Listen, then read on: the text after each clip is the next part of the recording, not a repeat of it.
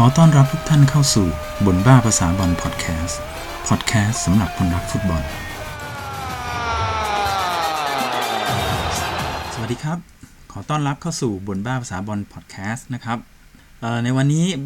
เราจะมาชวนคุยเกี่ยวกับเรื่องของเมซุตโอซิลนะครับเมซุตโอซิลนักเตะอาร์เซนอลนะครับเป็นนักเตะเยอรมันนะเชื้อสายตุรกีวัย 31 ปีนะครับใครเป็นแฟนอาร์เซนอลย่อมรู้จักนักเตะผู้นี้เป็นอย่างดีแน่นอนนะครับ นักเตะเยอรมันคนนี้เนี่ยเข้าขั้นเป็นนักเตะพรสวรรค์ถึงขนาดเข้าขั้น world class เลยทีเดียวนะครับ ซึ่งเขาย้ายมาจากเรอัลมาดริดนะครับมาอยู่อาร์เซนอลเมื่อ 6 ปีที่แล้วนะครับย้ายมาปี 2013 นะครับด้วยค่าตัว 42.5 ล้านปอนด์นะหรือ 50 ล้านยูโรในสมัยนั้นนะครับตอนนั้นเนี่ยอาร์แซนเวนเกอร์เนี่ยยังเป็นผู้จัดการทีมอาร์เซนอลอยู่เลยนะครับคือปัจจุบันเนี่ยคือไม่รู้นะว่าก็ก็ยังไม่มีใครทราบ ได้อย่างชัดเจนนะครับว่าว่าเกิดอะไรขึ้นกับโอซิลนะขวัญใจขวัญใจชาวกันเนอร์เขานะครับ คือแต่ที่รู้ๆเนี่ยฤดูกาลนี้เปิดฤดูกาลมาแล้ว9นัดนะครับจริงๆอาร์เซนอลลงเล่นไปแล้ว 13 นัดครับ9นัดในพรีเมียร์ลีก 1 นัดคาราบาวคัพ แล้วก็อีก 3 นัดยูโรปาลีก แต่โอซิลเนี่ยเพิ่งได้ลงสนามแค่ 2 นัดแค่นั้นเองนะครับ ก็คือในพรีเมียร์ลีกนัดเดียวเลย คือนัดที่ไปเยือนวอตฟอร์ดแล้วเสมอ 2-2 ครับ แล้วก็นัดถัดมานะเปิดบ้าน ทำศึกคาราบาวคัพกับนอตติงแฮมฟอเรสต์นัดนี้ก็ชนะไป 5-0 นะครับ2นัดแค่นั้นเอง และทั้ง 2 นัดเนี่ยก็ถูกเปลี่ยนตัวออกในนาทีที่ 70 กว่าๆนะครับนะเล่นไม่ครบ 90 นาทีทั้ง 2 นัดเลยนะครับ และหลังจากนั้นเนี่ย คือหลังจากนัดที่เตะกับฟอเรสต์เสร็จแล้วเนี่ยอาร์เซนอลลงเล่นมาอีก 5 นัด คราวนี้โอซิลไม่มีชื่ออยู่ใน matchday เลยนะครับ matchday ก็คือว่าคือในรายชื่อ 11 ตัวจริง แล้วก็อีก 7 ตัวสำรองใน 18 คน ที่ที่มีสิทธิ์ที่จะลงสนามเนี่ยคือไม่มีชื่อเลยนะครับหายไปเลย 5 นัดรวดนะจนถึงนัดล่าสุดที่เอาชนะวิตอเรียกิมาไรส์เนี่ยคือแม้แต่อูนายเอมิลี่เนี่ยก็คือผู้การทีมของอาร์เซนอลนะครับเขาก็ไม่ได้ออกมาให้สัมภาษณ์ออย่างชัดเจนเท่าไหร่นะว่าว่าทำไมเขาถึงไม่เอา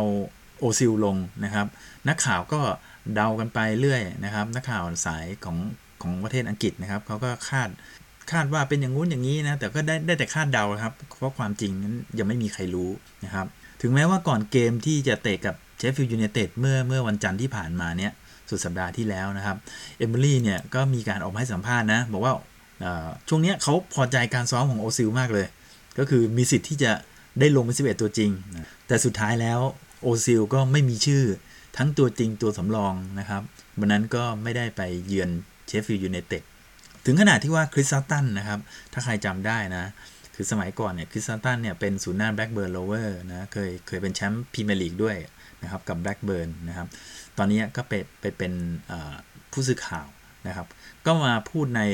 รายการ BBC Radio 5 ของของ BBC ว่าเนี่ยเฮ้ยโอซิลก็ทำผลงานในสนามซ้อมได้ดีเนี่ย แล้วทุกคนเนี่ยทั้งแฟนบอลหรือใครก็ตามนะเขาก็รู้นะว่าโอซิลเนี่ยเป็นนักเตะพรสวรรค์สูงขนาดไหนนะครับ แล้วอูไนเอเมอรี่เนี่ยก็ควรที่จะรู้สิว่าโอซิลเนี่ยถ้าเขาได้ลงสนามเขาจะต้องส่งผลกระทบต่อทีมยังไงบ้าง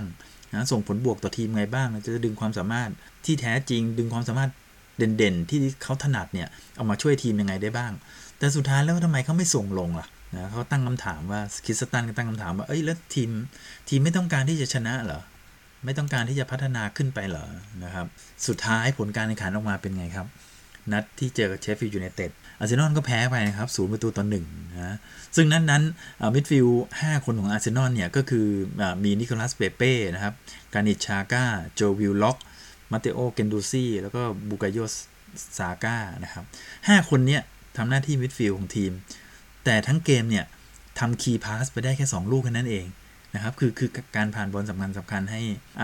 ที่จะส่งผลนำไปสู่ต่อการทำประตูนะครับ คือได้แค่ 2 ลูกแค่นั้นเองนะครับ นะเรียกได้ว่าแผงมิดฟิลด์เนี่ยขาดความคิดสร้างสรรค์ในการเข้าทำนะและสุดท้ายก็ก็ no score นะครับกก็ไม่สามารถเจาะแนวรับของเชฟฟิลด์ยูไนเต็ดได้นะครับเสียแค่ประตูเดียวก็ก็แพ้เลยนะครับ หลังจบเกมเนี่ยนักข่าว BBC Sport เนี่ยเข้าไปสัมภาษณ์เอเมอรี่นะโดยเขาก็สัมภาษณ์เกี่ยวกับรูปเกมอะไรพวกนี้นะครับ แต่คำถามสุดท้ายเขาเขาพูดว่า last question เลยว่าคำถามสุดท้ายละ ขอถามเกี่ยวกับเมซูดโอซิลหน่อย ที่ไม่ได้อยู่ในทีมในแมตช์พบเชฟอยู่ ในนั้นเนี่ยเอเมอรี่ก็ตอบกลับออกมาว่าเลยว่า he can help us yes ก็คือโอซิลเนี่ยสามารถช่วยพวกเราได้ อ้าว ในในเมื่อสามารถช่วยได้แล้ว แล้วทำไมไม่เอามากับทีมด้วยล่ะ ใช่ไหมครับ เป็นตัวสำรองก็ยังดีนะ เอาไว้โอเค ถ้าวันนี้นำนำอยู่ก็อาจจะไม่เปลี่ยนลงก็ได้ แต่ด้วยสถานการณ์อย่างเงี้ยโดนนำแล้วก็แผงมิดฟิลด์เจาะไม่เข้าคราวนี้ไม่ได้เอาโอซิลมาก็ก็ไม่สามารถลงไปช่วยทีมได้นะครับคราวนี้ก็เลยมีคำถามขึ้นมาว่า 2 คนนี้สรุปแล้วก็มีปัญหาอะไรกันหรือเปล่านะครับระหว่างเอเมอรี่กับกับโอซิลเนี่ยแม้แม้แต่ฝ่ายบริหารของอาร์เซนอลเองเนี่ยก็ก็ยังออกมาให้สัมภาษณ์หนุนหลังเอเมอรี่เลยนะครับว่ายอมรับกับการตัดสินใจของของโค้ชนะครับ แล้วก็บอกว่าคนทำงานหนักเท่านั้นที่คู่ควรต่อการลงสนาม เออ อันนี้มันก็เหมือนเหมือนบอกว่า แล้วโอซิลทำงานไม่หนักเหรอ ใช่ไหมครับ ในในความหมายของคำพูดนี้นะและเนี่ยก็ยิ่งเป็นการตอกย้ำเลยว่าเอเมอรี่กับโอซิลเนี่ยว่ามันมันต้องมีปัญหาอะไรกันสักอย่างแน่ๆนะครับคราวนี้เรามาดูทางฝั่งโอซิลกันบ้างนะครับโอซิลเนี่ยคือตั้งแต่เปิดฤดูกาลมาเนี่ยแทบจะไม่ให้สัมภาษณ์อะไรเลยนะครับ เงียบอย่างเดียว และล่าสุดเนี่ยเมื่อเมื่อไม่กี่วันที่ผ่านมาเนี้ยเขาก็ได้ออกมาให้สัมภาษณ์กับสื่อเดอะแอตเลติกนะครับว่าเขาเขาพูดอย่างนี้นะครับ คือ เมื่อผมได้เซ็นสัญญาใหม่กับทีม ผมคิดอย่างละเอียดถี่ถ้วนแล้ว ผมไม่ต้องการอยู่แค่เพียง 1 หรือ 2 ปี ผมต้องการอยู่ยาวกว่านั้น และสโมสรเนี่ยก็เห็นด้วยเหมือนกันกับผม ผมจะก้าวต่อไป แม้ในช่วงเวลาที่ยากลำบากเช่นนี้ มันไม่มีเหตุผลที่ผมจะวิ่งหนี และผมจะไม่ไปไหน ผมจะอยู่ที่นี่อย่างน้อยก็ถึงปี 2021 เมื่อผู้คนพบผมบนท้องถนน ผมจะพูดเสมอว่า นี่คือบ้านของผม ผมจะไม่ไปไหน เห็นไหมครับ เห็นเห็นเขาให้สัมภาษณ์ไหมคือเหมือนกับว่าโอซิลก็รักสโมสรนนะแล้วเขาก็รู้ตัวแล้วว่าช่วงนี้เขากำลังมีปัญหาอะไรสักอย่างแต่เขาอาจจะไม่ไม่ได้บอกกับเรามาตรงๆนะครับ แต่เขาก็พยายามที่จะจะต่อสู้นะ คราวนี้เราลองมาดูสถิติต่างๆ ของโอซิลกันบ้างนะครับ คือตั้งแต่โอซิลเนี่ยย้ายมาอยู่กับอาร์เซนอลนะครับ ก็ 6 ปีที่แล้วนะครับเขาพลาดการลงสนามให้กับ อาร์เซนอลไปแล้ว 102 เกมนะครับ รวมนัดพบกิมาไรส์ล่าสุด โดยเหตุผลส่วนใหญ่ก็คือเป็นการบาดเจ็บนั่นแหละนะครับ การบาดเจ็บหรือการเจ็บป่วยนะ แต่ว่าเมื่อต้นฤดูกาลที่ผ่านมาเนี่ยเขาเขาเขาพลาดนัดเปิดสนามในแมตช์ไปเยือนนิวคาสเซิลนะครับด้วยเหตุผลด้านความปลอดภัยนะที่ที่ที่ว่ารถเขาโดนโดนจี้นะครับ ขณะเดินทางไปกับเซอัดโคลาซินัสนะครับ เพื่อนร่วมทีมชาวบอสเนีย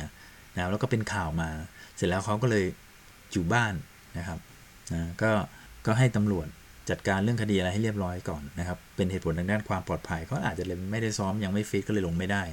แต่ปัจจุบันเนี้ยนะครับโคลาซินัชเนี่ยกลับมาลงสนามให้กับอาร์เซนอลได้แล้วนะครับ ลงไปแล้วทั้ง 8 นัดรวมทุกรายการนะ แต่โอซิลเนี่ยก็ยังมามาหายหายนะครับ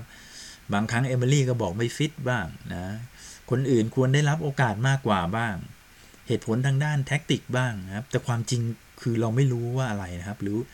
หรือว่าจริง ๆ แล้วโอซิลเนี่ยไม่เข้ากับแท็กติกของเอเมอรี่ก็ไม่รู้นะ แต่ล่าสุดเนี่ยเอมิลี่ก็ออกมาให้สัมภาษณ์แล้วนะว่าโอซิลยังเป็นนักเตะคนสำคัญของทีมอยู่นะครับ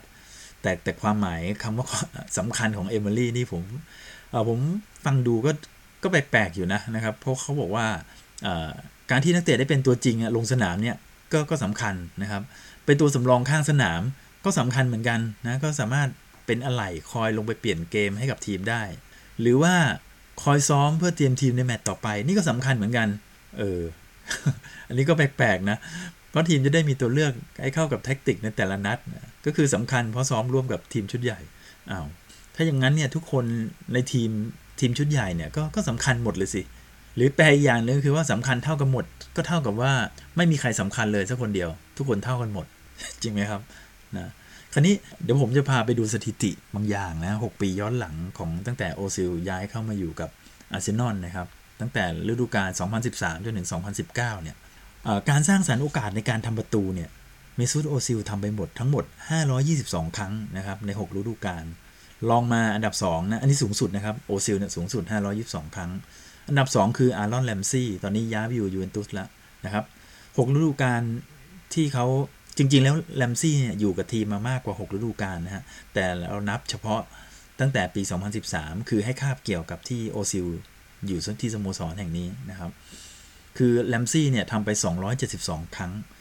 ห่างกันแทบจะครึ่งกับครึ่งอะหกฤดูกาลเท่ากัน อันดับ 3 คือซานติกาซอร์ล่านะครับ 190 ครั้ง แต่กาซอร์ล่าเนี่ยห้าฤดูกาล แต่ถ้าดูค่าเฉลี่ยแล้วยังไงก็ก็ยังเทียบโอซิลไม่ติดนะครับ อันดับ 4 โอลิวิเยร์ โอลิวิเยร์ ชิรูด์นะครับ183 ครั้ง นี่ก็ 5 ฤดูกาลเหมือนกัน อันดับ 5 คือกรานิต ชาก้านะ121 ครั้ง แต่นี้แค่ 3 ฤดูกาล แต่ถ้าถึง 6 ฤดูกาลก็คงไม่เท่าโอซิลอยู่ดี ลองเทียบบรรยางศ์ดูดูก็ได้นะครับ เพราะนั้นเราจะเห็นว่าตั้งแต่โอซิลลงเล่นในอาร์เซนอลเนี่ย เรียกได้ว่าไม่มีนักเตะคนไหนที่ที่สร้างสรรค์โอกาสในการเข้าทำเนี่ยได้เท่าเขาเลยนะครับ คือเรียกได้ว่าเอาง่ายๆ ไม่มีใครใกล้เคียงด้วยซ้ำไปนะครับ ถ้าเขาได้ได้ลงเล่นสม่ำเสมอเนี่ยเขาเป็นนักเตะพรสวรรค์ในการสร้างสรรค์โอกาสในการทำประตูให้กับทีมนะครับคราวนี้เรามาดูสถิติแอสซิสต์ของโอซิลกันบ้างนะครับ6ฤดูกาลหลังสุดนะฤดูกาลแรกที่เขามาเข้ามาให้มาอยู่กับสโมสรนะครับ 2013-2014 เนี่ยเขาทำได้ 9 แอสซิสต์นะครับ เป็นอันดับหนึ่งของทีมนะ แต่ว่าเป็นอันดับที่ 5 ของลีกนะครับ พอมาฤดูกาลที่2นะ 2014-2015 อันนี้อันนี้ down ลงมาหน่อย นะครับทำได้แค่ 5 แอสซิสต์เท่านั้นนะครับ เป็นอันดับ 4 ของทีมรองจากซานติกาซอร์ล่าซึ่งทำไป 11 แอสซิสต์อันดับ 2 คืออเล็กซิส ซานเชสนะครับ8แอสซิสต์แล้วก็อารอนแรมซีย์นะ6แอสซิสต์แต่พอมาฤดูกาลที่ 3 เนี่ย peak จัดเลยนะครับ 2015-2016 โอซิลทำไป 19 แอสซิสต์นะครับ มากที่สุดในทีมแล้วก็เป็นอันดับ 1 ในพรีเมียร์ลีกในปีนั้นด้วยนะครับ 19 แอสซิสต์เนี่ย ฤดูกาลที่4นะ2016-2017 เขาก็ทำได้ 9 แอสซิสต์นะ เป็นอันดับ 2 ของทีมรองจากอเล็กซิสซานเชสนะครับซานเชสปีนั้นทำไป 10 แอสซิสต์นะ มากกว่าเขาไปลูกเดียวนะครับ แต่เขาก็เป็นอันดับ 6 ของลีกนะ 9 แอสซิสต์เนี่ยนะครับ พอมาฤดูกาล 2017-2018 นะครับ เขาทำได้ 8 แอสซิสต์นะครับ มากที่สุดในทีมเท่ากับอารอนแรมซีย์นะ แรมซีย์ก็ได้ 8 เท่ากัน ถือว่าเป็นอันดับ 10 ของลีกนะครับ แต่พอมาฤดูกาลล่าสุดนะ 2018-2019 ซึ่งซึ่งเป็นฤดูกาลแรกที่อูไนเอเมรี่เข้ามาคุมอาร์เซนอลนะครับ โอซิลเนี่ยทำไปได้เพียง 2 แอสซิสต์เท่านั้นเองนะครับ ถือว่าน้อยที่สุดเลยตั้งแต่ตั้งแต่เขาเข้ามาอยู่อาร์เซนอล ไม่รู้ว่าเขาไม่เข้ากับแท็กติกของเอเมรี่หรือเปล่า หรือว่ายังไงเอเมรี่กับเวนเกอร์มีความแตกต่างกันยังไงนะครับ ซึ่งจากสถิติที่ผ่านมาเนี่ยเราก็จะเห็นว่าทั้ง 6 ฤดูกาลเนี่ยที่เล่นให้อาร์เซนอลเนี่ย โอซิลทำแอสซิสต์สูงสุดให้กับทีมนะครับ มากถึง 3 ฤดูกาลเลยนะครับนะคือเป็นเป็นเจ้าแห่งของการแอสซิสต์เลยก็ว่าได้นะครับ แต่ก็เป็นที่น่าสังเกตนะ ตั้งแต่เอเมรี่เข้ามาคุมทีมเนี่ยนะครับรู้สึกว่าฟอร์มก็จะตกลงไปนะครับ หรืออาจจะไม่ได้รับโอกาสเท่าที่ควร แต่ถ้าเราลองมาวิเคราะห์กันจริง ๆ นะครับ เอาเอาง่ายๆก่อนเราดูสไตล์การเล่นของโอซิลก่อนแล้วกันโอซิลเนี่ย คือใครดูฟุตบอลมาบ่อยๆ ก็จะรู้เลยว่าโอซิลเนี่ยเขาชอบเล่นเกมรุกเป็นหลักอยู่แล้วนะครับจุดเด่นเขาอยู่ที่การทำเกมรุกนะครับการครองบอลการผ่านบอลนะการการส่ง through pass นะครับนะลูก key pass อะไรทั้งหลายเนี่ยเขาเขาทำเก่งมากนะครับการครอสบอล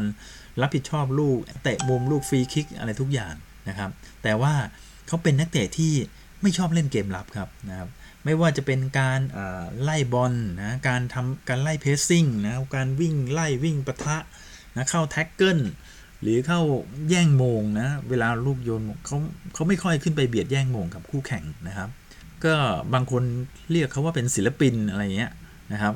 ซึ่งบางคนที่ไม่ชอบแล้วก็ก็อาจจะบอกเขาว่าเป็นนักเตะขี้เกียจนะคอยยืนรอบอลแต่ว่าเมื่อบอลอยู่กับเท้าเขาเขาทำเกมลุกเนี่ยเขาทำได้ดีนะ ซึ่งคนเรามันก็ก็ธรรมดานะ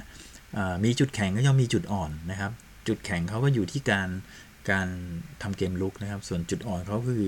การเล่นเกมรับนั่นเองนะครับ คราวนี้เรามาดูฝั่งผู้จัดการทีมกันบ้างนะครับ ผู้จัดการทีมเนี่ยก็จริงๆแล้วมันก็มีหลายหลายประเภทหลายสไตล์นะ บางคนเนี่ยก็ก็สามารถที่ดึงดึงเอาจุดเด่นของนักเตะออกมาใช้ได้อย่างเต็มประสิทธิภาพนะครับ ส่วนไหนเป็นจุดด้อยเราก็ไม่ต้องให้เขาเล่นนะครับ ใครมีจุดด้อยตรงไหนอย่างโอซิลเนี่ยมีจุดด้อยที่เกมรับ ก็ไม่ต้องให้เขาเล่นเกมรับนะครับ ก็ให้คนอื่นมาทำหน้าที่แทน อย่างเกมรุกเนี่ยโอซิลก็รับผิดชอบเกมรุกไปนะร่วมกับนิโคลัสเปเป้ซาก้าเซบายอสหรือมาร์ติเนลลี่นะคอยทำเกมอยู่หลังหลังโอบาเมยองนะหรือลากาแซตต์เนี่ยนะครับส่วนส่วนเกมรับเนี่ยในที่หน้าที่เกมรับในแผงมิดฟิลด์เนี่ยก็ยกให้เป็นหน้าที่ของพวกเกนดูซี่นะกรานิต ชาก้า หรือลูคัสตอร์เรย์ร่าไปนะครับ อย่างนี้ก็ได้นะ แต่ว่าอูไน เอเมรี่เนี่ยดูแล้วคงคงไม่ใช่ผู้จัดการทีมประเภทนั้นนะครับนะครับเอเมรี่เนี่ยเป็นเท่าที่เท่าที่ผมดูนะ คือเขาเป็นผู้จัดการทีมที่ที่เขามีเอาระบบมาก่อนเลย เอาระบบมาตั้ง แล้วก็เอาผู้เล่นแต่ละคนเนี่ยไปวางใส่ในระบบ และในระบบของเขาเนี่ยนักเตะตรงนี้นะจะต้องเล่นเกมรุกด้วยเล่นเกมรับด้วย เวลา ทีเกมรับมิดฟิลด์ตัวรุกจะต้องลงมาช่วยเกมรับคอยวิ่งไล่ ซึ่งซึ่งการไล่บอลเนี่ยมันไม่ใช่ความสามารถหรือมันไม่ใช่จุดเด่นของของโอซิลนะครับนะเพราะฉะนั้นมันก็ก็เลยอาจจะเป็นต้นต้นสายปลายเหตุที่ทำให้โอซิลไม่ได้ถูกเอเมรี่เรียกใช้เท่าที่ควรนะครับ เพราะนั้นผมลองคิดทางออกเล่นๆนะสำหรับเรื่องนี้ให้ให้ให้โอซิลนะครับ เราลองมาดูว่ามีมีทางเลือกไหนบ้างนะครับ อันแรกเลย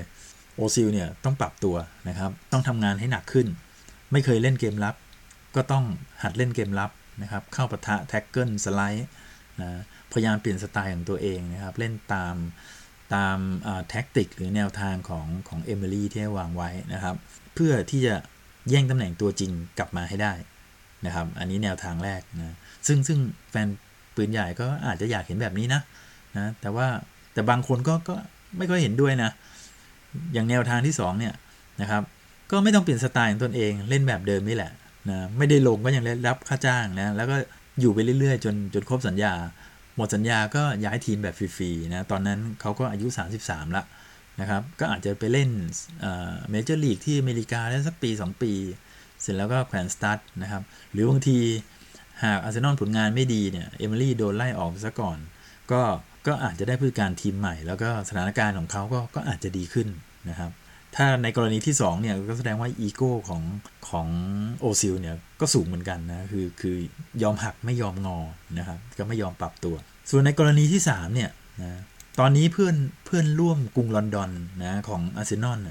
อย่างสเปอร์เนี่ยไก่เดือยทองทอตแนมฮอตสเปอร์เนี่ยกำลังมีปัญหากับคริสเตียนอีริกเซนในการต่อสัญญาพอดีเลยนะครับแล้วโอซิลเนี่ยก็เล่นตำแหน่งเดียวกับอีริกเซนเหมือนกันเลย เพราะนั้นก็ก็ย้ายข้ามฟากกรุงจากกรุงแต่ยังอยู่ในกรุงลอนดอนเหมือนเดิมนะย้ายย้ายข้ามฟากมาก็จากจากอาร์เซนอลก็มาเล่นให้กับสเปอร์ซะเลย แต่ปัญหาก็คือว่า 2 ทีมนี้เขาเป็นคู่หลีกันพอดีนะครับ คือย้ายมาเนี่ยโอ้โหแฟนบอลอาจจะเผาเสื้อหรืออย่างนี้หรือเปล่าก็ก็ไม่ทราบนะนะครับ หรือทางเลือกที่ 4 นะครับเพิ่งล่าสุดนี้เองนะพอสโค นะครับอดีตนักเตะแมนเชสเตอร์ยูไนเต็ดนะเพิ่งออกมาสะกิดให้ให้โซลชานะฮะผู้การทีมแมนยูเนี่ยไปคว้าตัวโอซิลมา เพื่อมากู้วิกฤตเกมรุกให้กับทีมที่ที่กำลังฝืดนะให้มาช่วยกู้สถานการณ์ให้กับแมนยูนี่ก็เป็นอีกทางเลือกหนึ่งแต่ไม่รู้ว่าโซลชาจะเอาด้วยหรือเปล่านะนะครับแล้วแฟนๆ ปืนใหญ่ละครับ อยากอยากให้โอซิลเป็นไปอย่างข้อไหนมากที่สุดนะครับ มีความคิดเห็นไงก็ลองมาคอมเมนต์คุยกันนะนะครับที่เพจ บทบ้าภาษาบอลนะครับทั้งทาง Facebook แล้วก็ Blockdit นะครับ ลองมาคอมเมนต์คุยกันนะครับ แต่แต่ส่วนใหญ่แล้วคือผมโพสต์ใน Facebook ลงไปแล้วนะครับ ซึ่งเท่าที่คุยกับแฟนปืนใหญ่เนี่ยอยากให้เอเมรี่ออกซะมากกว่านะครับ ตอนนี้ไม่ค่อยมีใครอยากให้ให้เอเมรี่อยู่นะครับ ด้วยทรงบอลที่เขาทำกับทีม ส่วนโอซิลเนี่ยเป็นเป็นปัญหารองๆนะครับ ปัญหาหลักๆก็คือ ทีมเล่นดูไม่มีทรงบ้างอะไรบ้างเนี่ยครับก็ก็อยากจะให้เอเมรี่โดนไล่ออกนะครับคราวนี้เรามาดูในวันอาทิตย์นี้เนี่ยนะอาร์เซนอลเนี่ยมีคิวที่จะเปิดบ้านรับทีมฟอร์มแรงนะอย่างคริสตัลพาเลซอาร์เซนอลอยู่อันดับ 5 นะคริสตัลพาเลซอยู่อันดับ 6 นะอันดับติดกัน คราวนี้เรามาดูกันว่านะเมซุตโอซิลเนี่ยจะได้รับเลือกนะเป็น 11 คนแรกหรือเปล่านะครับ แล้วหลังจาก หมดเกมวันอาทิตย์ เดี๋ยวเราค่อยมาคุยกันอีกทีสำหรับวันนี้ลาไปก่อน สวัสดีครับ